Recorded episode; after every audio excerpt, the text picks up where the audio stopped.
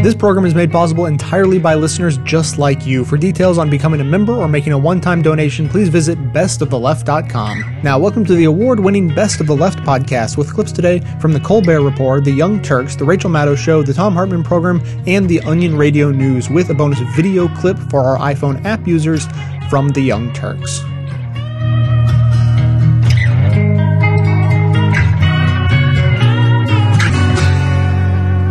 Brace yourselves because I have some terrible news. At the end of this year, President Bush's tax cuts for the wealthiest 3% of Americans are set to expire. I know, I know, I know. Stay brave, stay brave. And what will happen if these tax cuts expire? It's being called a ticking tax bomb. Let's zero in on the upcoming tax bomb. It's economically insane to be, you know, dropping this ta- tax bomb a tax bomb! Quick, rich people, to your tax shelters!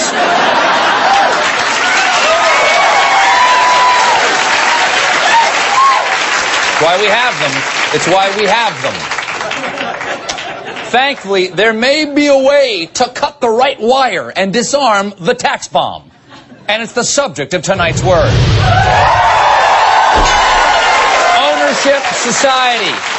Folks, Republicans are in a bit of a pickle here because these tax cuts will add $1 trillion to the federal deficit. Now, back in the Bush administration, when these tax cuts were originally passed, Vice President Cheney famously said, deficits don't matter. But these days, the GOP has changed its tune.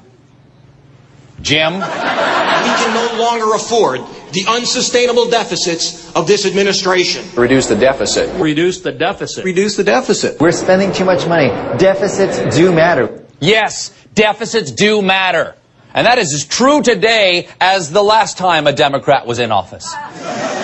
In fact, Republicans, Republicans, Republicans have put their deficit nuts on the table by repeatedly filibustering benefits to 15 million unemployed Americans because that would add 33 billion to the deficit.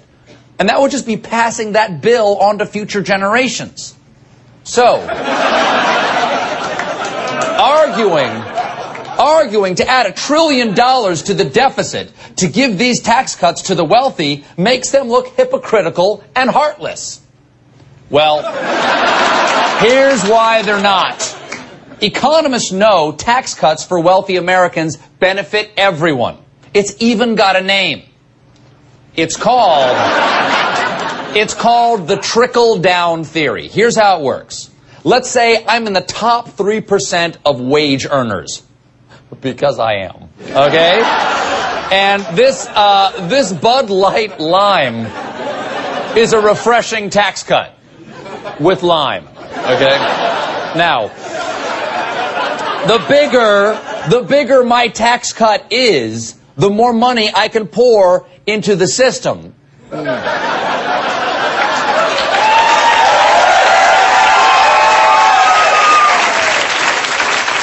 then, very soon, the benefits will work their way through the system and trickle down. I mean, like a racehorse. Then, the other 97% of poorer Americans are welcome to have as much of that as they can collect. Now, Stephen.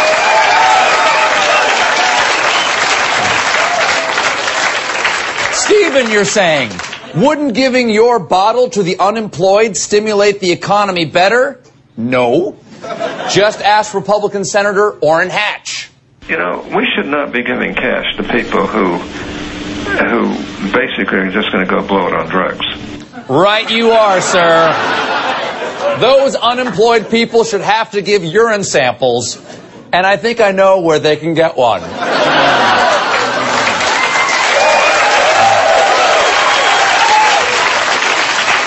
The point is, the point is, trickle down is eventually good for everyone. But in the meantime, in the meantime, here's how we help the unemployed. give the tax cuts to the wealthy on the condition that they use that money to purchase the unemployed. Now, I am not sure. I'm not sure what we do with them because a lot of those people seem to sit around all day. Maybe we'll, I don't know, race them for sport. Or we could selectively we could selectively breed them until they're small enough to fit into our Louis Vuitton bags. So, Mr. Obama, Mr. Obama, you must not let the Bush tax cuts expire because this economy has to change. And the best way to do that is to leave things exactly the way they are.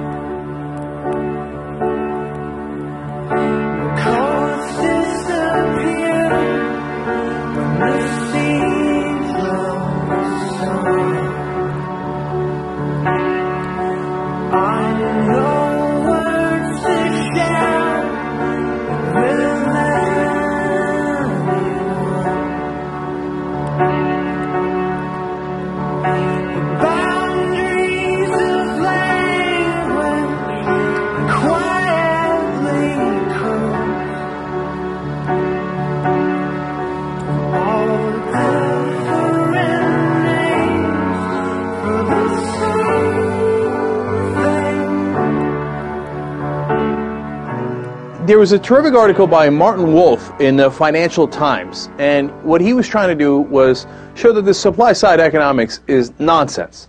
And does it wind up uh, making the deficits larger if you cut taxes? The answer is, of course, of course it does. Now, as some people will point out, sometimes, like for example in the 1980s, federal revenue from income taxes uh, brought in, and by all sorts of different taxes, goes up but it almost always goes up through history. So the question is that what rate is it going up? And how does it affect our deficit and our debt? So what Martin pointed out was some numbers under Reagan, Bush 1, Clinton, and, and, and George W. Bush, and they are damning. So let's take a look at those numbers. Um, the ratio of public debt to GDP before Reagan was 33%. So debt to GDP, not that bad as a ratio. And this keeps money constant because it's a ratio uh, rather than uh, an actual uh, dollar amount, right? What happens after Reagan and Bush one? The ratio of public debt to GDP jumps to 64%. Disastrously large deficits under Republican presidents. What happens during Clinton? Well, that ratio goes down because he balanced the budget and left surpluses. So your ratio of public debt, which the Republicans claim to care a lot about, the GDP goes down to 57%. All right, now after Clinton comes Reagan. Of, I'm sorry, comes George W. Bush, of course. And what does he do? He skyrockets the deficit and the debt again. So the ratio of public debt to our GDP goes back up to an all-time high of 69%. When you look at these numbers, the conclusion is inescapable. The Republicans do not care about the deficit. They can pretend all they like, but the proof is in the numbers. Every time they're in power, they drive up the deficit. When the Democratic president was in power, they drove down the deficit. They balanced the budget. They drove down public debt.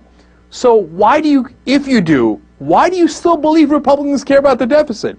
And it goes to all the way up to today. So they say, oh, Obama's increasing the debt and it's terrible.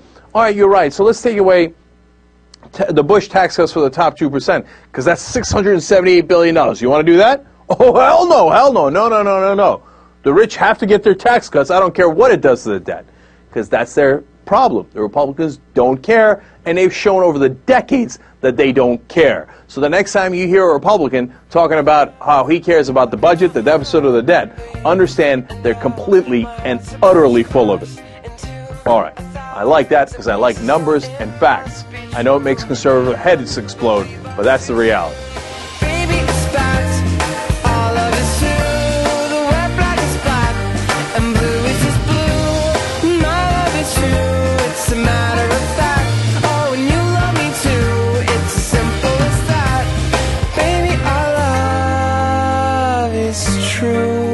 You can support this podcast at no additional cost yourself when you shop at Amazon through a special widget posted at bestoftheleft.com.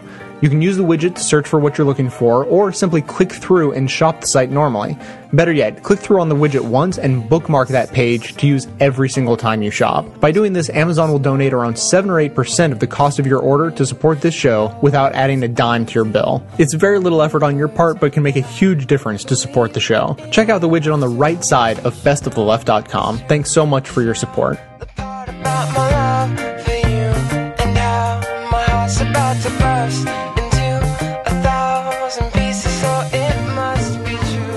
All right, for every available job in this country right now, as we speak, there are five or six people looking for a job. Almost half of all unemployed people have been employed for at least six months. That's double what it was last year. And then there are people who've been unemployed for so long, 99 weeks or more, their benefits have run out. There are about a million and a half such Americans, enough to warrant their very own name, the 99ers. Now, the unemployed are not a natural political constituency. For one thing, we're talking about a transient group. Once you get a job, you are by definition no longer unemployed. For those suffering long term unemployment, there's always been the specter of shame. No one wants to scream at the top of their lungs about something they find humiliating. But now, with this recession, you just have so many people unemployed for so very long, which makes it a more stable group. Also, very importantly, you have the internet. A man in Rochester, New York started layoff lists two years ago.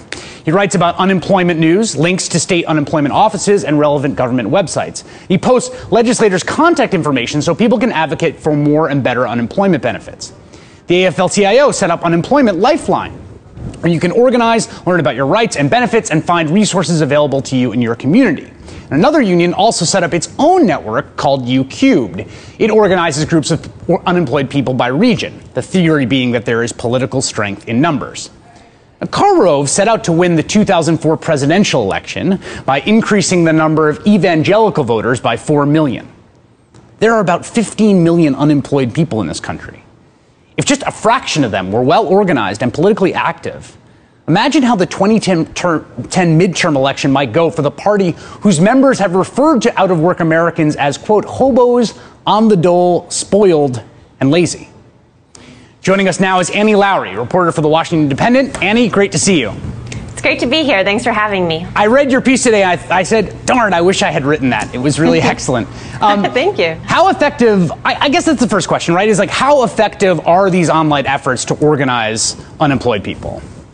Well, you know, thus far they've they've just started. This is a nascent movement. It's about it's been about six months or a year that uh, this thing called that I call the unemployed netroots has even been in existence since the unemployment rate really started tracking up precipitously. And now these people that the unemployment benefits extension uh, battle in Congress is over you know, all these people are still online and they're looking to the midterms and they're recognizing that they have a lot of political power and they're starting to wield it. Uh, so, you know, we don't know. This is going to be a question going forward, but all of a sudden they've sort of realized that they're a political constituency and they're starting to demand things from people who are running for office or who are representing them. When you say when they say when you say they've started to wield it, are, are there actual instances of the thing, the activities that are going on online, tr- translating into actual sort of political effectiveness on Capitol Hill? So, you know, it's just starting to is the really interesting thing. So, when legislators go home for the August recess, unemployed people are going to go to their campaign rallies and ask them questions about this. And they're doing it with union backing. So, the AFL CIOs Working America and U Cubed are organizing people online and saying, hey, let's go to some rallies. You know, they're sort of taking a page out of the Tea Partiers book, out of all things, and, and, and they're sort of demanding answers from these people. They've also been very successful at deluging offices with calls and faxes and emails, and uh, and and they've been very successful in that. And you know, it's just this big question moving forward: if all of these millions of people are connecting online, what kind of effect they might have. I thought it was really interesting. There was one guy you talked to in the article who said he'd been a lifelong Republican and mm-hmm. and was sort of this was this kind of radicalizing moment. And you know, I, I think I know people I've interviewed who are unemployed. You know, this is not it's not a, de- a, demographic of people that you can sort of easily make generalizations about, but there's a lot of people who are used to being politically effective, who are used to a certain professional lifestyle, who have credentials, and they're they're used to having a certain amount of say over their lives, and they've had this kind of radicalizing effect. I wonder how much that's kind of driving the organizing you're seeing. Yeah, I think it absolutely is. Uh, you know, so there was an eight month battle for the unemployment extensions in Congress and specifically in the Senate. And you had, you know, senators like Jim Bunning standing up and saying, I, this single senator, am going to stop this from moving forward. And I think that, that the unemployed really didn't understand. You know, it was just weeks ago, it was last week even, that, that congressional inaction led to 2.6 million people losing extended unemployment and unemployment benefits that they had expected to get. And so, yeah, the guy I spoke with in the article, he doesn't want to vote for Harry Reid, but he will because Sharron Angle called him spoiled and said that his benefits needed to be cut, and that was why he was unemployed. And you know, that doesn't ring true for him, and that doesn't ring true for millions of Americans who are in the same, you know, circumstance. And, and notably, you know, there's about 14 and a half million people who are currently unemployed, but over the course of the recession, there's been about 30 million Americans who've experienced a period of joblessness. I wonder also ultimately if, if, if, if the Republican Party has sort of misjudged this constituency as well. I mean, I wonder, mm-hmm. or, or, or, or, lack of constituency in the past. I mean, it seems like it's, you can, you know, there's been the Reagan dumping on the welfare queens and this idea that you can hmm. sort of safely attack people on the dole. But when those people are brother in laws and uncles and, uh, mm-hmm. you know, your mm-hmm. substitute teacher that you remember from the neighborhood, you know, it becomes much more politically dangerous. Yeah, absolutely. And another place where you're seeing this is, uh, you know, it was yesterday, uh, a National Federation of States said that local governments are going to lay off maybe 500,000 public employees. And we're talking police officers and teachers and right. firefighters. And, you know, it's, it's again because of congressional inaction. So, you know, joblessness is, is so spread throughout the economy um, and is such a present problem that, you know, and like you mentioned, with, with five job seekers looking for every job, and, you know, in states like Michigan or Nevada, something like 10 or 20 job seekers looking for every job. It's hard to describe these people as, as lazy, spoiled, you know, people on the dole. A working class hero is something to be. A working class hero is something to be.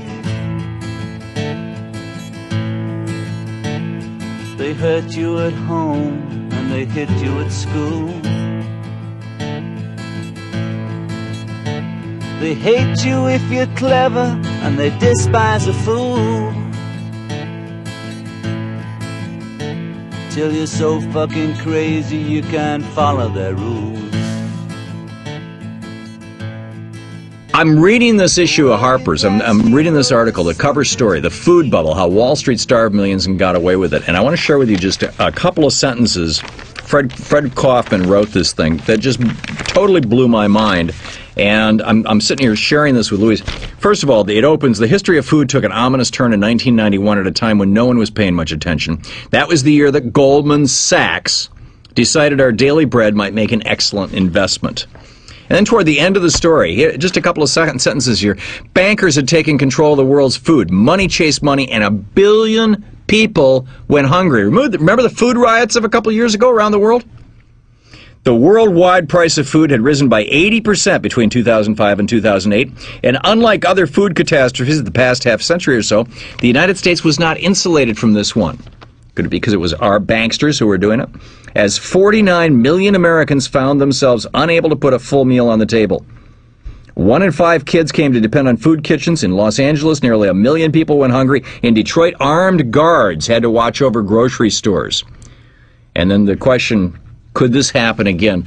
And I and I came back and I, I shared this story with uh, Sean, our executive producer, and said we've we've got to cover this. This is a uh, this is a BFD, as uh, Joe Biden would say.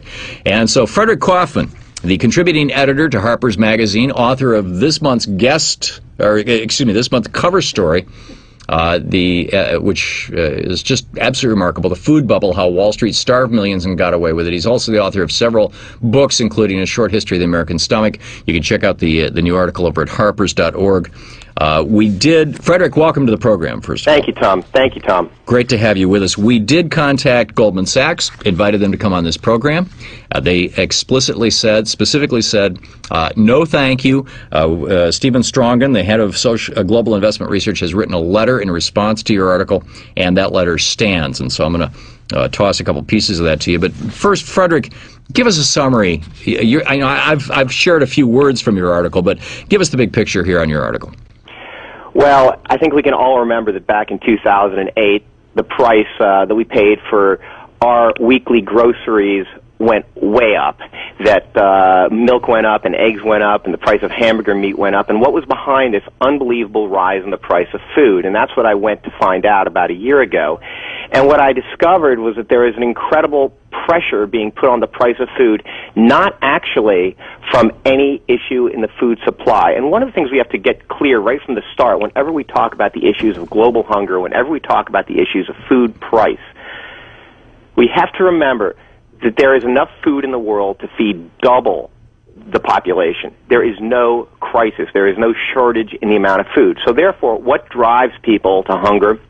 And in 2008, what drove 250 million more people into the hunger, bringing the world figure to over a billion. What did it? It's the price of food. It's when the food price goes up and up and up that's when people starve because in this country we might find it inconvenient to spend five, six, seven dollars for a dozen eggs. But in another country where you're spending 80 to 80 percent of your income each day on food, those kinds of price increases drive you into famine. And so what I discovered was a new kind of investment that really hit full stride right around the time that the food prices went up. And that was the commodity index fund. And so that's what I wrote about in Harper's, about how Wall Street was actually behind this outrageous statistic of more than a billion hungry people on Earth. It's, a, it's absolutely amazing, Frederick. And uh, we're talking with Frederick uh, Kaufman, Fred Kaufman, who's, who's, uh, who wrote the cover article, the current issue of Harper's. And you got to read this thing. Uh, we saw Wall Street after the Commodities Futures Modernization Act was passed, uh, Phil Gramm's brilliant little piece of legislation that Bill Clinton enthusiastically signed off on in 99, as I recall, maybe it was 2000, um, that it, it, allowed them to turn money into a commodity. In fact, not even the money, but bets on bets on bets on the promise of money into a commodity that could be bought and sold. And so we have $600 trillion worth of derivatives out there right now, according to the Bank of International Settlements, which, you know, compared to the $65 trillion world GDP. And, and back in the 90s, and and I'm wondering, was this a, a, part of the deregulation of the Reagan Bush era, or what? The banks decided that they would make some money off you know, corn and hog bellies and soybeans, things that traditionally were traded between buyers and sellers as a way of hedging hedging their bets. You know that that stay actually stabilized the market, uh, and and and when the banksters got in, they just, as you point out in the article, everybody was just buying long. In other words, they were screwing up the market, but they made a hell of a lot of money doing it.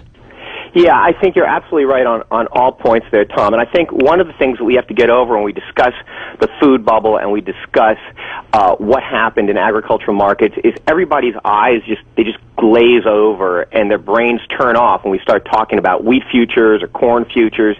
And I was the same way until I realized that it's precisely that turnoff, it's precisely that glazing of the eyes, which the bankers are exploiting to their own advantage. The fact that we don't understand, most people don't understand it, the fact that they are able to manipulate it in their own particular way, and this is what I discovered. So that's the first thing we have to keep in mind, is that we actually can understand this, that when people talk about longs and shorts, those are not the most difficult ideas right. in the world. To and the second long, thing, and the second thing, Fred, we just have a half a half a minute left yeah, yeah. here. And, and oh yeah, yeah, yeah. And the second thing is that you're absolutely right about deregulation. This starts in the Reagan years. It's a 20-year process. And you're also right about stabilization, which is that the bankers have a stake in destabilized grain markets. I mean, that's right. the real outrage here: is that they're seeking to destabilize markets so that they can profit on rising prices. Except they've forgotten that there is reality and there is fiction. And their fiction might be a beautiful mathematical formula that they can get rich on, but the reality is people need food to eat.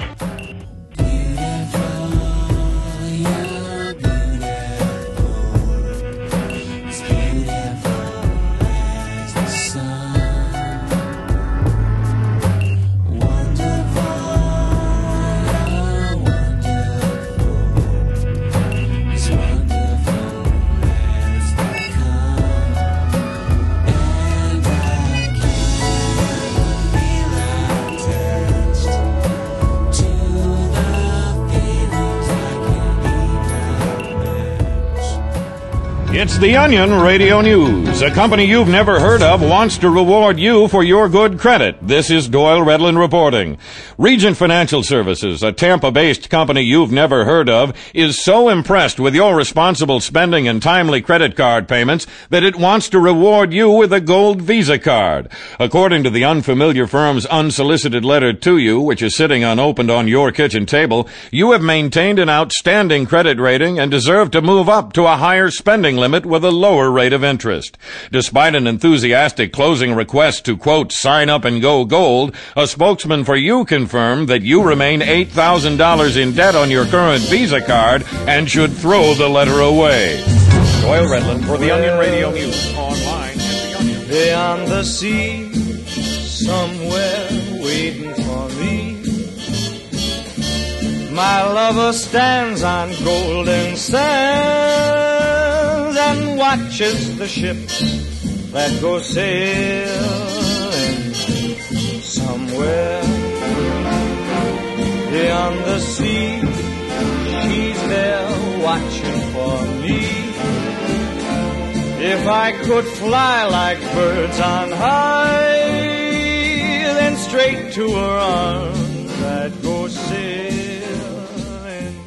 For 75 years, America's seniors have been able to grow old with dignity and security. But Republicans want to change the system, risking Social Security in the stock market, privatizing it for corporate profit, ending guaranteed benefits, or getting rid of it altogether. On this anniversary, tell Republicans to keep their hands off Social Security. Finally, the Democrats getting it. This is such an obvious winning strategy. And the Republicans gave you the queen here. When John Boehner and, and Mike Pence came out and said, hey, you know what, maybe we should raise the, uh, the age of Social Security before you can get it, or they said maybe we should cut your benefits. You know what the numbers are? The American people hate that idea. A new AARP poll says 85% of the country oppose cutting Social Security. 68% say even though the budget is really, really important, that we shouldn't cut Social Security or Medicare to trim the deficit, according to a, a, a recent uh, Greenberg poll. Look, the American people are absolutely clear on this. When the Republicans ask over and over, as Bush did, and now Pence and Boehner are doing, hey, can we cut your Social Security? The American people say, hell no, you can't, to quote John Boehner. So, given this golden opportunity, why don't you attack on this? make Boehner the new Gingrich and say if Boehner is in charge of the House, what he's going to do is he's going to come after your Social Security. That has the added benefit of being true. But how did the Democrats screw this up? Look, it's a good ad and a good campaign to start with. But they've already shot themselves in the foot because already uh, Steny Hoyer, who's one of the uh, leaders in the House, came out and said, well, maybe we should consider trimming Social Security or raising the age that you would have to retire. And then James Clyburn came out and said very similar things. Now, that's a trouble for the Democrats in the House. But how about Obama? Obama, a Democratic president that promised change, has got a deficit commission where 14 out of the 18 people involved in the commission are fiscal conservatives. The likely result of that deficit commission is they're going to come out and say, let's cut Social Security.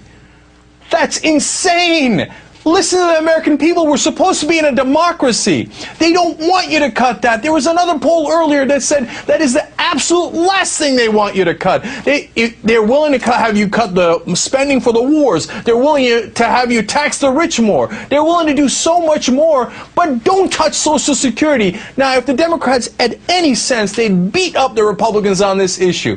I'm afraid they've already given up the Queen by doing the things they have with Hoyer and Clyburn and the Deficit Commission, but it's not too late. They can rally around and make this the defining issue of the 2010 elections if they have any sense in them at all.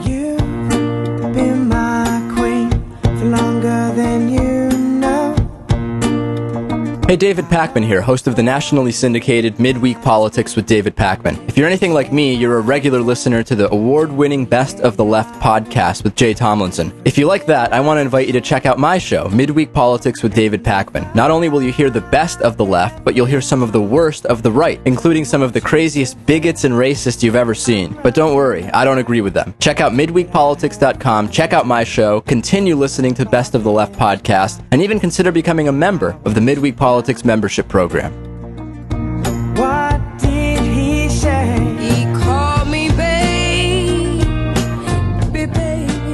begin tonight with great economic news out today. Another month Another reason for optimism when it comes to the U.S. economy. The new jobs numbers came out today, and they revealed that last month, the month of July, businesses across the country added 71,000 jobs. That is the seventh straight month that that has happened. It was the third best month for private sector jobs all year. On top of that, Manufacturing jobs are beginning to come back. 36,000 manufacturing jobs added last month alone, which makes more than 180,000 manufacturing jobs added since the beginning of the year. Good times, right?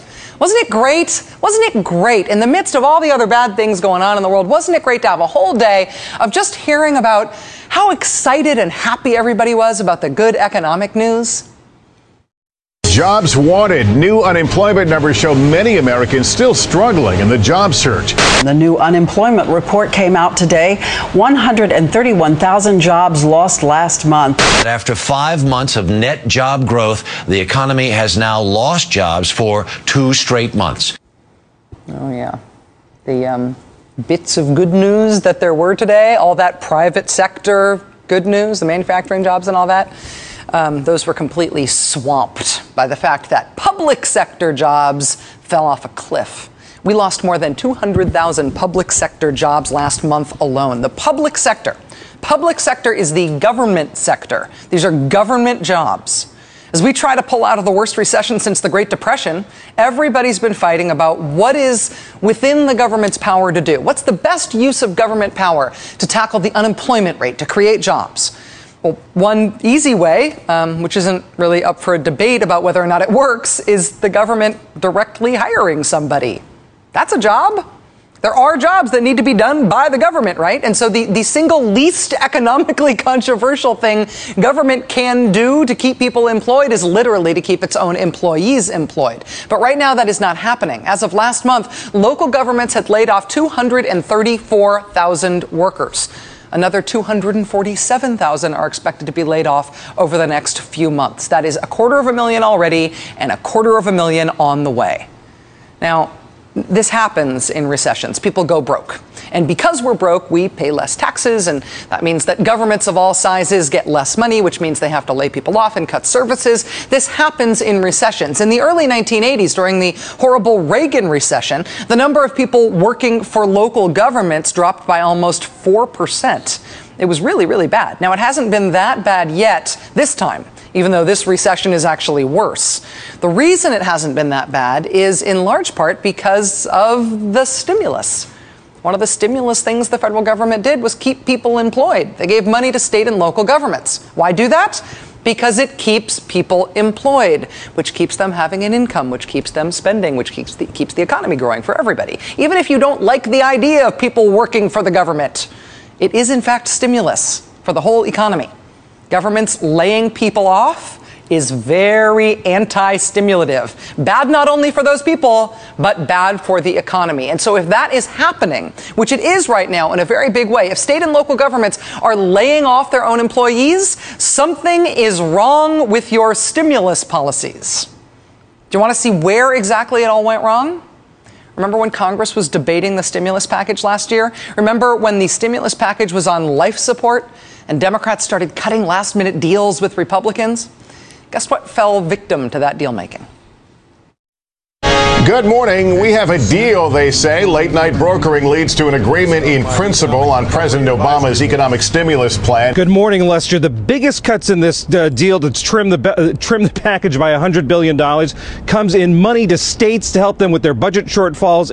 Ding, ding, ding, ding, ding. Republicans and conservatives fought to get tens of billions of dollars of money for states taken out of the stimulus package. In order to try to get conservative votes, Democrats gave up what would have actually made the economy better, and now we are paying the price for it. Democrats watered down the stimulus. They literally made it less stimulative. They made it less effective. And the result is that they are still getting nailed for having spent all that money on the stimulus, but the stimulus isn't actually doing as much as it should. So they're getting nailed again for not having much to show for what they spent. So they get hit for spending the money and they get hit for the fact that it didn't have the necessary effect. Since then, Democrats have tried to make up for it with a standalone state aid bill that Republicans decided to delay for weeks. That bill has now passed the Senate, but with a quarter of a million state and local jobs already gone and a quarter million more on the way to being gone, frankly, the damage is already done. And of course, the worse off Americans are, the better for Republicans politically. Here's how Matt Yglesias at Think Progress put it today. Quote, the losses came from the public sector and they were foreseeable and they were foreseen by the President of the United States and the Speaker of the House of Representatives and the Majority Leader of the United States Senate and the majority of House members and a majority of senators. But because in the Senate a minority of members can get their way, can get their way, action wasn't taken. Consequently, we have a horrible jobs number, which would be bad enough. But the way the American political system works, the minority party that prevented the majority from addressing the crisis will accrue massive political benefits as a result of the collapse. Memo to Democrats Republicans are going to attack you no matter what you do. If you accept that truth, just get zen about it. You're a duck. Beat up, roll off. Beat up, roll off. If you just accept that and you do not try to pointlessly shield yourself from criticism that's going to come anyway, you don't try to pointlessly shield yourself from the criticism by making your actions less effective, but instead you actually take great care to make sure that your actions are effective, then you not only stand a better chance at winning the political argument, you also stand a better chance of helping the country out of what really are quite dire straits. Money for nothing and your chicks for free. Money for nothing.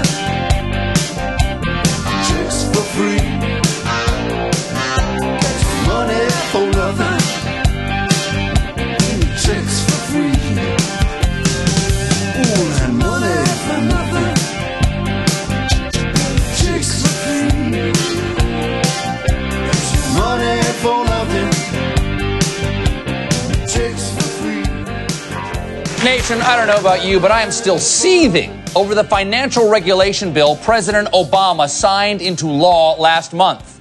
And to think he signed it in the Ronald Reagan building. That's like celebrating Hanukkah in the Richard Nixon building. The legislation creates a Consumer Financial Protection Bureau, which is supposed to protect consumers from deception and abuses by the financial services industry. Now, yes, banks abuse their customers, but customers don't need a new agency, just a safe word. like pumpkin patch. Just shout that, and the bank knows to take the clamp off your balls. folks, folks, we already have the FDA telling me I can't get vitamin C from eating orange paint chips. And now there's going to be a consumer protection czar? It is an extraordinarily powerful position with an incredibly large budget and authority that is constrained by almost nothing. Yes, a huge budget and no constraint on authority. That kind of unchecked power must be reserved for Oprah. Now, congressional Democrats like Barney Frank want Obama to pick friend of the show and damn fine looking regulator Elizabeth Warren. I never had a better partner on a tough fight than I had in Elizabeth Warren. And, and her knowledge is great, her compassion is great. She, she stands out uh, as the person who ought to be running that agency. Wow. Get a subcommittee hearing room already. but, folks, Warren is clearly prejudiced against lenders. Typical credit card contract today is more than 30 pages long. Back in 1980, it was about a page and a half long. Now, that additional 28 pages is mostly full of tricks and traps. What? Tricks and traps? My credit card agreement is perfectly clear. Okay, here we go. All right. Any claim, dispute, or controversy, whether in contract, regulatory, tort, otherwise, or whether pre-existing, present, or future, and including constitutional, statutory, common law, intentional tort, and equitable claims arising from or relating to A, the credit offered or provided to you, B, the actions of you, us, or third parties connected with the accountor, C, the applicability or validity of this arbitration provision, individually and collectively a claim, must, after an election by you or us, be resolved by binding arbitration in accordance with this arbitration provision and the commercial or other applicable arbitration rules.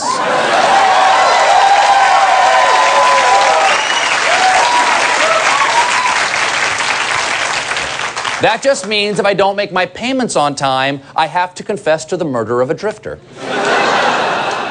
so, Warren is the wrong person for the job. But is the job even necessary? Here to defend coddling consumers, please welcome the chairman of the House Financial Services Committee and my dear friend, Congressman Barney Frank. Mr. Frank, good to see you after five years.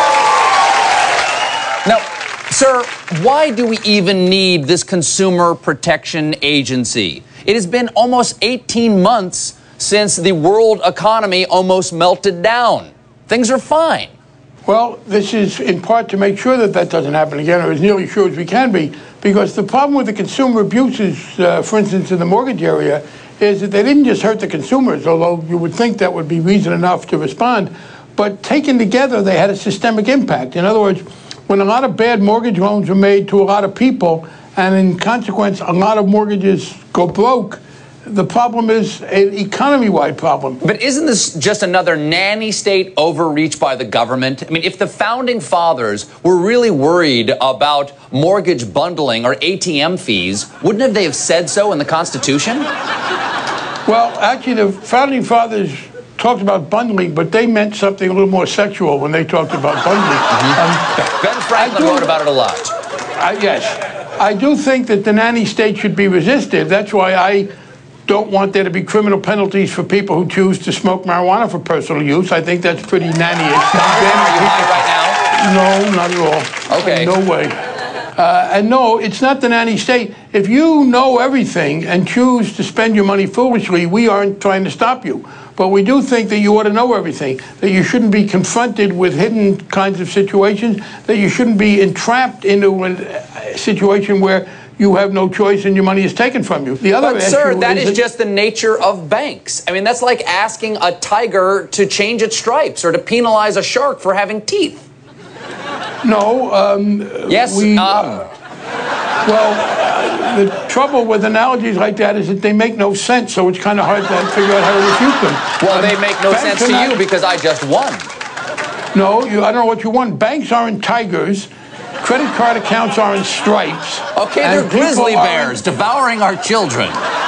Well, your metaphors can get people carried away. But don't the banks de- don't the banks deserve some protection also? I mean, banks are consumers. They consume our life savings when we don't read the fine print. No, banks do get a lot of protection. That's one of the reasons why we particularly regulate banks. So it's precisely because they get protection that we are entitled to uh, ask in return. And I'm still trying to uh, figure out why you can't tell the difference between Chase Manhattan and a tiger. Uh, I'd be very careful.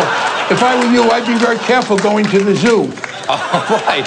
No, no, sir, why do you liberals love Elizabeth Warren so much? Beside the fact that she is a damn fine looking woman. You'd agree with me there, wouldn't you? Well, yes, but you do realize that that would not be my motivation. Um, the, the, fact is that uh, she's, a, she's important because she'd be a great administrator of that agency, which she helped create. She is an extraordinarily zealous pragmatist. She has a dedication to a set of issues and a great way of accomplishing them. And I think we need more examples of that. Well, then why has the White House so far not heeded your call? I mean, why would Senator Dodd say that she may not be confirmable? The argument that you could easily be confirmed in the Senate I don't think that's an argument in favor of you. Now, Elizabeth Warren first put this idea out there in a magazine article. Do you and the other Democrats just blindly follow everything you read in magazine articles? Because I'd like to know who's well, heading up the congressional subcommittee to investigate whether stars are just like us. I thought you were a star, Stephen. Of course I am. And I know well, I'm not you like mean? you. How can you say stars are just like us? I don't understand what that means or want to. Last question. Does she get the nod? Um, I don't know if she gets a nod. I'm hoping she gets the job. I've never quite been sure what a nod is. But I, I am pushing hard for her to get the job. Congressman, thanks for coming on. Congressman Barney Frank, everybody. So let's presuppose for a moment that you actually enjoy this show. Now, if that's true, please consider supporting it with a $5 monthly membership. I actually quit my job as a climate activist to pursue this show full time because this is where I felt like my talents could best be put to use and I could have the biggest impact on the world. But I really need your support to keep going. I produce 10 shows a month of fearless coverage on all the hot button issues we face, maintaining a rock solid schedule, posting shows at least every third day. So if all that is worth 5 bucks a month or as little as $55 a year, a little discount for you, please consider signing up for a membership at bestoftheleft.com. Members even receive bonus audio and video content on top of the rest that doesn't make it into the final cut of the show. So please, again, check out the membership tab at bestoftheleft.com. Thanks so much for your support.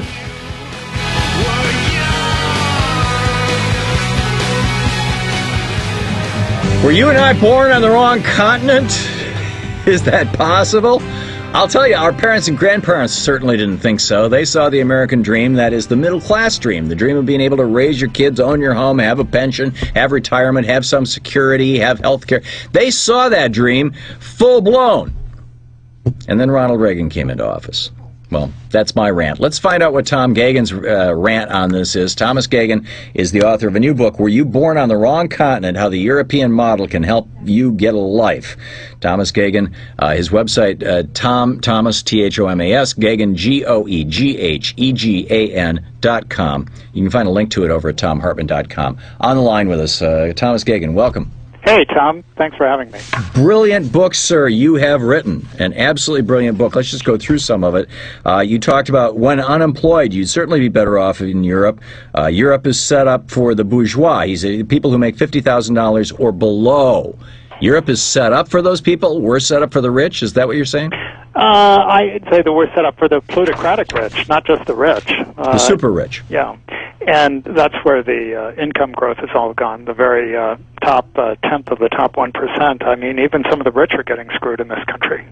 Yeah, the the middle rich. yeah, you say uh, technically we seem far ahead, but don't uh, drool. The U.S. super rich gobble up two thirds of the increase. You're talking about how it looks like our per capita income is going up, but that's because a small number of mind-bogglingly wealthy people. You know, it's the old joke about you know nine guys are standing in a bar. Bill Gates walks in, and suddenly the average income went to a billion dollars a person. Uh, that's exactly the kind of statistical fallacy that's used to show that average income in the U.S. is higher than in Europe and so forth. Yeah, it's all. It's um, you know, this book, uh, uh, especially chapter two of it, tries to explain why this is, um, uh, um, well, shall we say, a bit of a crock. Yeah, yeah, and uh, not just not just a bit of a crock, a, a serious crock, in fact. Yeah. And, and and and in fact, not just for workers. Um, I'm looking at page 81, and you've got the percentage of adults who are self-employed, and you know we think of self-employed people, entrepreneurs, people who are starting their own businesses. Um, I've done that many times in my life. Arguably, I'm self-employed right now, and uh, in that, you know, Louise and I own the business that is this radio and television program, and uh, we've got some employees, but um, I think I'm self-employed. The government thinks I am. Uh, certainly, creditors think I am.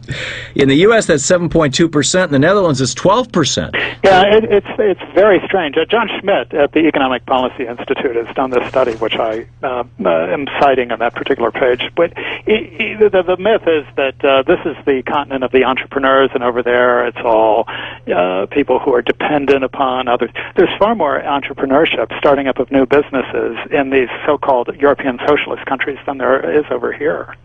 Uh, and, and, and one of the re- and it makes sense when you think about the the fact that uh, if you've got single payer in some countries, you don't have to take on health costs. The the uh, incentive to go out and start a business is um, actually greater uh, uh, over there. Right. Here, for example, we used to have, before the bankruptcy reform, we used to have bankruptcy laws that allowed people to take chances. And, you know, Henry Ford famously declared bankruptcy, I think, seven times. Thomas Edison did. Uh, a number of uh, famous American entrepreneurs, you know, went through hard times before they hit it. Uh, nowadays, it's almost impossible to declare bankruptcy if you're a small business person and, and, and have anything out of it that would allow you to restart. Mhm. Um, whereas that's not necessarily the case in Europe. Not to mention, as you say, the whole social safety net thing, um, including and particularly health insurance. You know, in the chapter, I'm sorry I picked the Germans. Uh, it was a fascinating story. You go over to Germany, you meet uh, several people. Uh, one of them uh, is uh, this person who was a, formerly a CEO and now he's a labor organizer. Yeah, that's strange. Uh, there are plenty of people. It's odd, you know. When I went around Germany, Berlin, Frankfurt, um, even some of uh, Germans who became friends of mine, who I thought of as lawyers and bankers, and, and were, um, you know, at odd times they would say, "Well, I'm in a union," you know, and they would take out their union card, or even more extraordinary to me, they take out their Sparkasse government bank credit card. You know, the Germans have all these government banks with low uh, credit card rates and so forth that don't gouge people and that force sort of like a public option all the other big banks to play at their level. Um, it's um, And it's kind of tied into the post office, as I uh, recall. and, and well, right, and then they often the Germans wink and nod at you, and these are people who are capitalists, and just say, and will say, uh, "Well, welcome to a socialist country." You know, I mean, Yeah. they they sort of laugh about it. Yeah, no, I lived there for a year. I know exactly what you're talking about. And in fact, with the year that Louise and I lived there, all three of our kids were in the German public school system. And I remember when our Justin, our, our middle child, he was in the second grade, and that was the point at which they were doing the initial testing to determine whether this kid would be uh, would be appropriate for the Realschule or the Gymnasium. And and you talk about these the dual track and really three tracks that the Germans have, and the possibility of getting the the full education that a young person needs to be able to have the full potential of their lives, not just for first personal self uh, empowerment, but also so that they can be taxpayers. Yeah. Um, uh, Tom, uh, the, the editor of this book said to me uh, after she had edited it, she said, "You know, the extraordinary thing about this book is you go through and you talk about how Germany is so competitive and so, and you never mention the education system, uh, or you don't blame it on the education system, but I do." Um, You know, their, their education system isn't about uh, uh, scoring well on test scores and so forth. No. It, it's trying to create a skill-based economy in a way that ours is, well, you know, our economy is completely unmoored to anything in the economy, uh, the real economy. It's all the, uh, this kind of abstract competition on test scores, and we don't have an education system like theirs that is actually rigged up to uh, specific skill development and, and to the labor movement, which which has a real operating control of big parts of the German education system, so that they educate the kids not only into the skills but in the union membership at the same time. That's right. And they become tradesmen and journeymen, you know, as they're going through school or as they first enter the workplace. And they not only have those skills, but they have the political education from the system to know how to protect those skills That's right. in the political process. That's right. So And that, back in so the that the 80s companies don't all move every single job abroad. Right, and back in the 80s here in the United States, uh, during the Reagan era, the conservatives led this war on public education that, oh my God, we're teaching the history of the labor movement in our schools. That's communism. We can, and, and all that's been stripped out of our schools now. We don't, we had, uh, we have, we have an intern here, um, just, just completed public school, and he said, you know, his, the limits of his civics class was memorizing dates. Nothing about the, the, the Wobblies, nothing about the labor movement, nothing about the 1935 Flint sit, sit, sit downs, nothing, nothing. Anyhow, if back- you want to be competitive in a global economy, you've got to teach two things. Number one, you've got to have an education system that is that is focused on skill-based education, which Germany is and ours is. And, and the second is you've got to have an education system that actually turns out citizens who can protect their uh, rights and um, you know vote themselves a better deal. Yeah, and understand their history and their power and where it came from. Uh, you and, and to that, uh, Thomas Thomas Geoghegan, and we have just a minute left here. You you contrast Berlin with Chicago uh, rather brilliantly. You say, after all, I just come from Chicago. Uh, uh, poor Brecht spent much of his life comparing Chicago and Berlin. You say, I'd like to see one monument in Chicago to all the children who've been murdered within a few miles of where I've been sitting writing this book. Um, the contrast between America and the European dream, Thomas Geoghegan. Your your your thoughts on that? We have about Well, half a minute for Uh, thoughts. I, uh, but, but it, it's in some ways, uh, you know, um, uh, Chicago has become the darker city than Berlin. and and and uh, I mean, there's a kind of uh, tragedy uh, that is playing out here uh, that uh, no longer is is the uh, makes uh, uh, Berlin and Chicago uh, equivalents. Um, mm-hmm. And I'm attracted to Berlin. I went there because I'm a Chicago guy. it's, it's a mm-hmm. big rambling city in the middle of uh, Europe, uh, like uh, Chicago is in America. It's got a great um, uh, perspective for seeing the way that Europeans live, and they live a lot better than we do in all sorts of ways, especially in the month of August, Tom. Hot town, summer in the city, back of my neck getting dirt and gritty. Been down, isn't it a pity? Doesn't seem to be a shadow in the city. All around, people looking half dead, walking on the sidewalk harder than a match here. But at night, it's a different world. Go out and find a girl dance all night. Despite the heat, it'll be alright. And babe, don't you know it's a pity the days can't be like the nights in the summer, in the city, in the summer, in the city. Cool town, meeting in the city, dressed so fine We have been checking out local news there to see what's getting covered these days uh, in Nogales, Arizona. And, and everybody else uh, in the country has been talking about places like Nogales, essentially behind its back because of the Arizona immigration scapegoating. But we wanted to find out what Nogales itself has been talking about. That's the idea behind the reporting trip, and that's the idea behind why we've been reading their local paper. Here's the front page headline of the Nogales International newspaper from Friday. County cuts service. 879 streetlights to turn off. To save $90,000, cash strapped Santa Cruz County in Arizona has decided to turn out the lights to let 879 streetlights go dark. Times are tough right now, like they are everywhere in the country, and this is Santa Cruz County's efforts to effort to tighten its fiscal belt. They are shutting off the lights. And you know, it's not just Nogales, Arizona that is experiencing darker than normal nights right now. Last year, the city of Santa Rosa, California decided to do the same thing. They removed 6,000 streetlights and turned off another 3,000 more after midnight, an effort to save the city 400 grand. Earlier this year, officials in Fitchburg, Massachusetts shut off more than 3,000 of their streetlights. Colorado Springs, Colorado turned off about 8,000 of theirs. Colorado Springs has also dropped more than 40 of its police officers. And I kid you not, they have auctioned off their police helicopters. Not because crime is over, wahoo, in Colorado Springs. Um, it's because they're broke.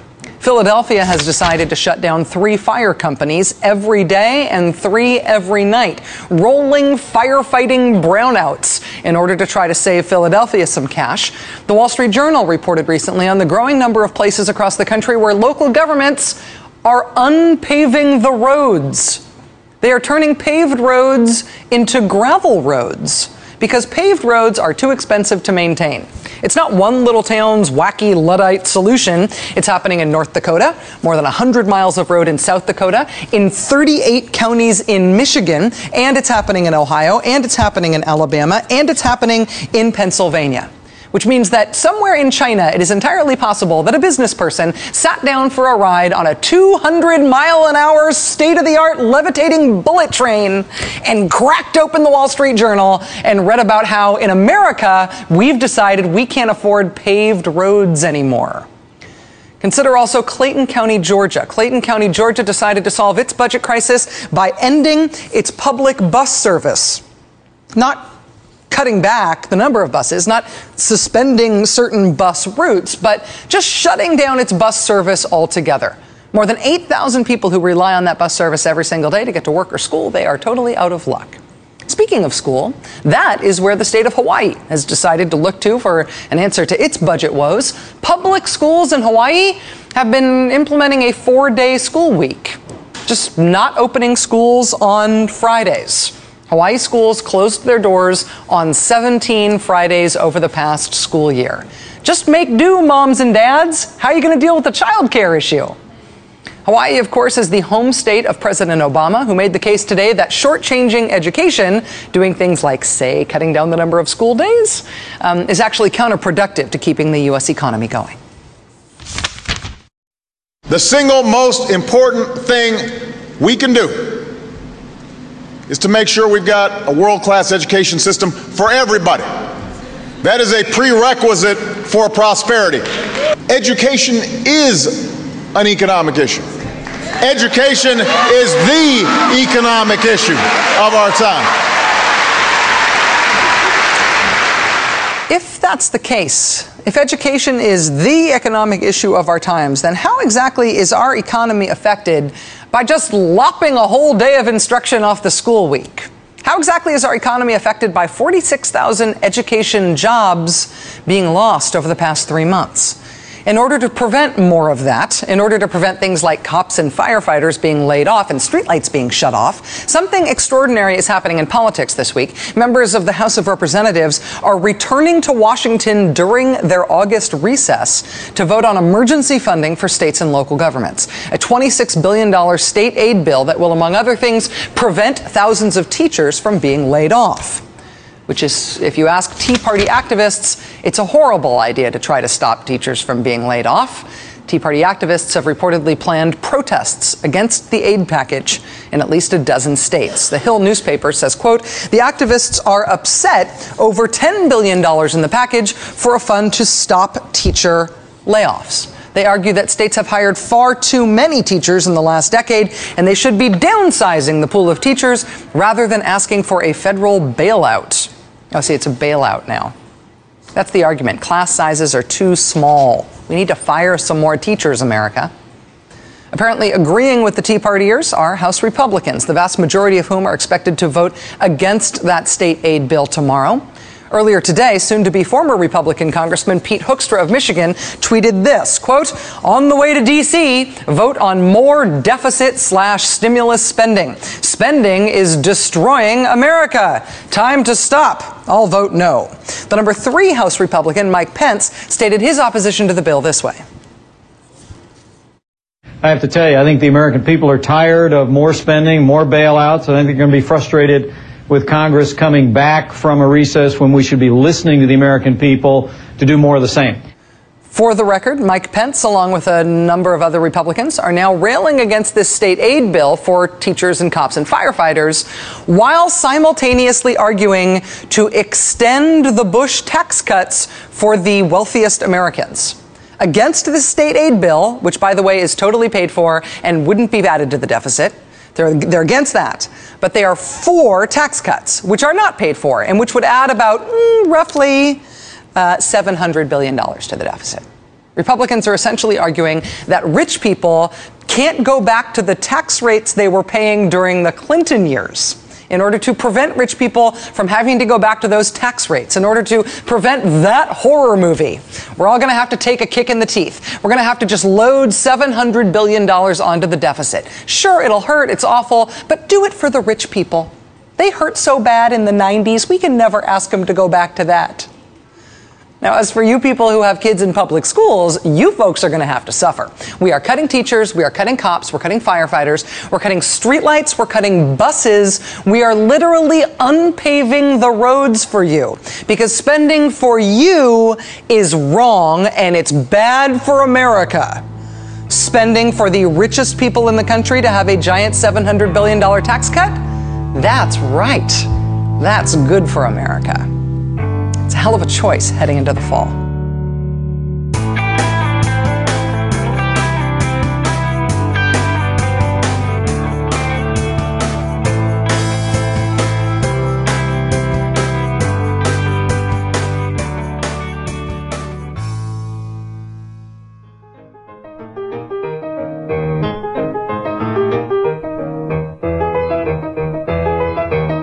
Jay, this is Rich from New Jersey. I'm just calling in on your show about net neutrality. Uh, I just wanted to say that it's pretty much the difference between hot and cold, and if we see that uh, the corporations, not to insinuate all corporations, but if they do get their way, Google and Verizon, it's pretty obvious to see that the government in this country has failed. Thanks, keep up the great work, and everybody keep donating. Bye. Hi, my name is Nicholas Von Guan. I'm calling from Pomona, California, and I just wanted to call to clarify about the net neutrality, which of course I'm in favor of. I was calling to say, um, at the end of your last show, you made it sound like um, that the net neutrality was about uh, paying for different speeds to the internet. I say we already have that. Um, I personally pay uh, for DSL at a lower bandwidth. I could pay for higher bandwidth, and I don't think that's really the issue as as far as the whole internet being faster or slower. And I don't know that I would be particularly against someone paying for overall faster access. The scary part about net neutrality is that, again, as the guy from Young Turks hit it squarely on the head, is that uh, if they are allowed to regulate content, they could potentially make Rush Limbaugh faster and make the Huffington Post slower. So therefore, fewer people go to the Huffington Post and more people go to the Rush Limbaugh simply because that uh, content is more accessible more quickly. And that is the scary part about net neutrality, not the fact that the internet itself will be faster and slower. So sites we might want to see uh, that aren't backed by major corporations with big pocketbooks um, may uh, uh, uh, be slower. So Best of the Left may take forever to, to have dial-up speeds, whereas Rush Limbaugh may have breakneck speeds. And that's the real problem and what needs to be made sure is avoided um, for both sides of the political spectrum and all information as well. Uh, thank you. Bye-bye. Hey Jay, I just wanted to call and say uh, I love the show. My name is Alex, and I work uh, graveyards, and your show keeps me sane in the quiet hours of the night. I love the political commentary. That also helps me stand my ground with my relatives in conservative Texas. But I especially like the music between the clips. So, having said that, I'd like to be the first to make a music request. My favorite band is Soundgarden, and they have plenty of songs that would fit the show. Next time you do a show on religion, you could play Jesus Christ Pose. Next time you do a clip on how the conservatives have no good policy ideas, there's a Soundgarden song called Nothing to Say. Next time Jon Stewart tells Fox News to go fuck themselves, you could play Big Dumb Sex. If you give that song a listen, you'll hear why it works. So thanks for all you do to spread progressive ideas, and uh, have a great day. P.S. Could you give out a shout out to Kim B in Issaquah? Thank you. Thanks for listening, everyone, and thanks, of course, to everyone who called into the show. If you want to be one of those people and call in and leave a message, the number is 206 202 3410. Uh, today's show, it ran long, and then the phone calls, uh, so I, I, have very little time. I'll cut myself short. I just want to respond to a couple of the callers, actually, and say uh, Nicholas yeah, absolutely is, is right on uh, net neutrality and and that little uh, bit of confusion that he was correcting is a perfect example of why net neutrality is such a, a frustrating issue. People don't really understand it very well because it's so easy to uh, to even when you kind of know what you're talking about to say things in a way that aren't exactly clear. He's right uh, that uh, I, I, probably sounded like I was talking about the end users having to pay more for faster internet.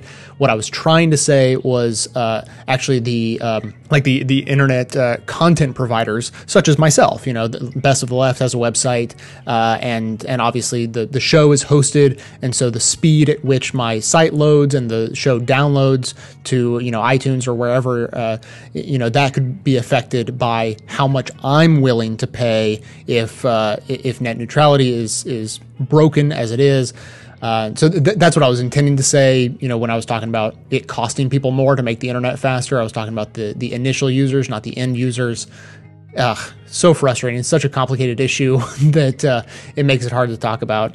And then um, and then in response to requesting music, here's the thing about requesting music. Years ago, I said on the show, um, "Hey, hey, if you have some musical requests, go ahead and send me an email." And then a couple of people did, and I instantly realized that what I had just done was created more work for myself, and that has never worked out in the history of the show. Whenever, uh, you know, whenever people send in emails saying, "Hey, here's a list of five or ten songs you should use." You know, I just end up not having the time or not making the time, more honestly, to go and search out each individual song that they're referencing and download them and listen to them and see if I like them and use them. If you if there's a song you want me to play, here's what you can do: send it to me. Uh, send me uh, if if you have a DRM free version of that, uh, uh you know, MP3 file on your computer. Uh, send it to me in, in an email Or if you want to send me a direct link, like to the iTunes Music Store, uh, they they have ways. You know, find the song you want to reference, find the link to it, and then if I can just click a link and listen to like a thirty second. Uh, example, then I will absolutely check it out and in all likelihood buy it and again in all likelihood end up using it in the show. That's that's my best um, suggestion for how to get musical suggestions played on the show. The last thing I want to say today is that it is a brand new month. Uh, we absolutely rocked the world over at Podcast Alley last month, and I want to do it again, of course. Head over to podcastalley.com, vote for Best of the Left, Blast the Right, and the Young Turks. Keep all the progressives up in that, uh, you know, top three slots over at Podcast Alley. It certainly helps new people find all of those shows and just uh, sends kind of a badass message that progressives are, uh, are taking over the podcasting world. And now to thank a couple of members who rock my world by uh, making this show possible. REM signed up on May 30th and even went above and beyond, uh, you know, creating a, a, membership, a monthly membership, a little bit above the uh, the standard membership level. And then also Dennis P signed up and paid for a full year in advance, starting on July 31st. So huge thanks to both of those members and all of the members and donors who make the show possible every one of you out there, please keep spreading the word about the show. It makes a huge difference. Word of mouth is the way to go. To stay connected and even spread the word online, join up with us over on Facebook and Twitter. For details on the show itself, including links to all the sources and music used in this and every episode, all those details are always posted in the show notes on the blog. So, coming to you from far outside the conventional wisdom of Washington, D.C., my name is Jay, and this has been the Best of the Left podcast coming to you 10 times a month, thanks entirely to the members and donors of the show from bestoftheleft.com.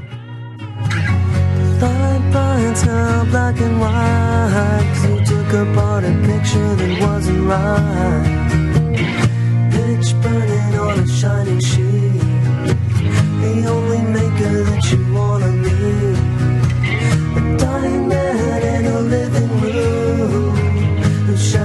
places before. We'll take you out any open door. This is not my life. It's just a fond farewell to a friend. It's not what I'm like.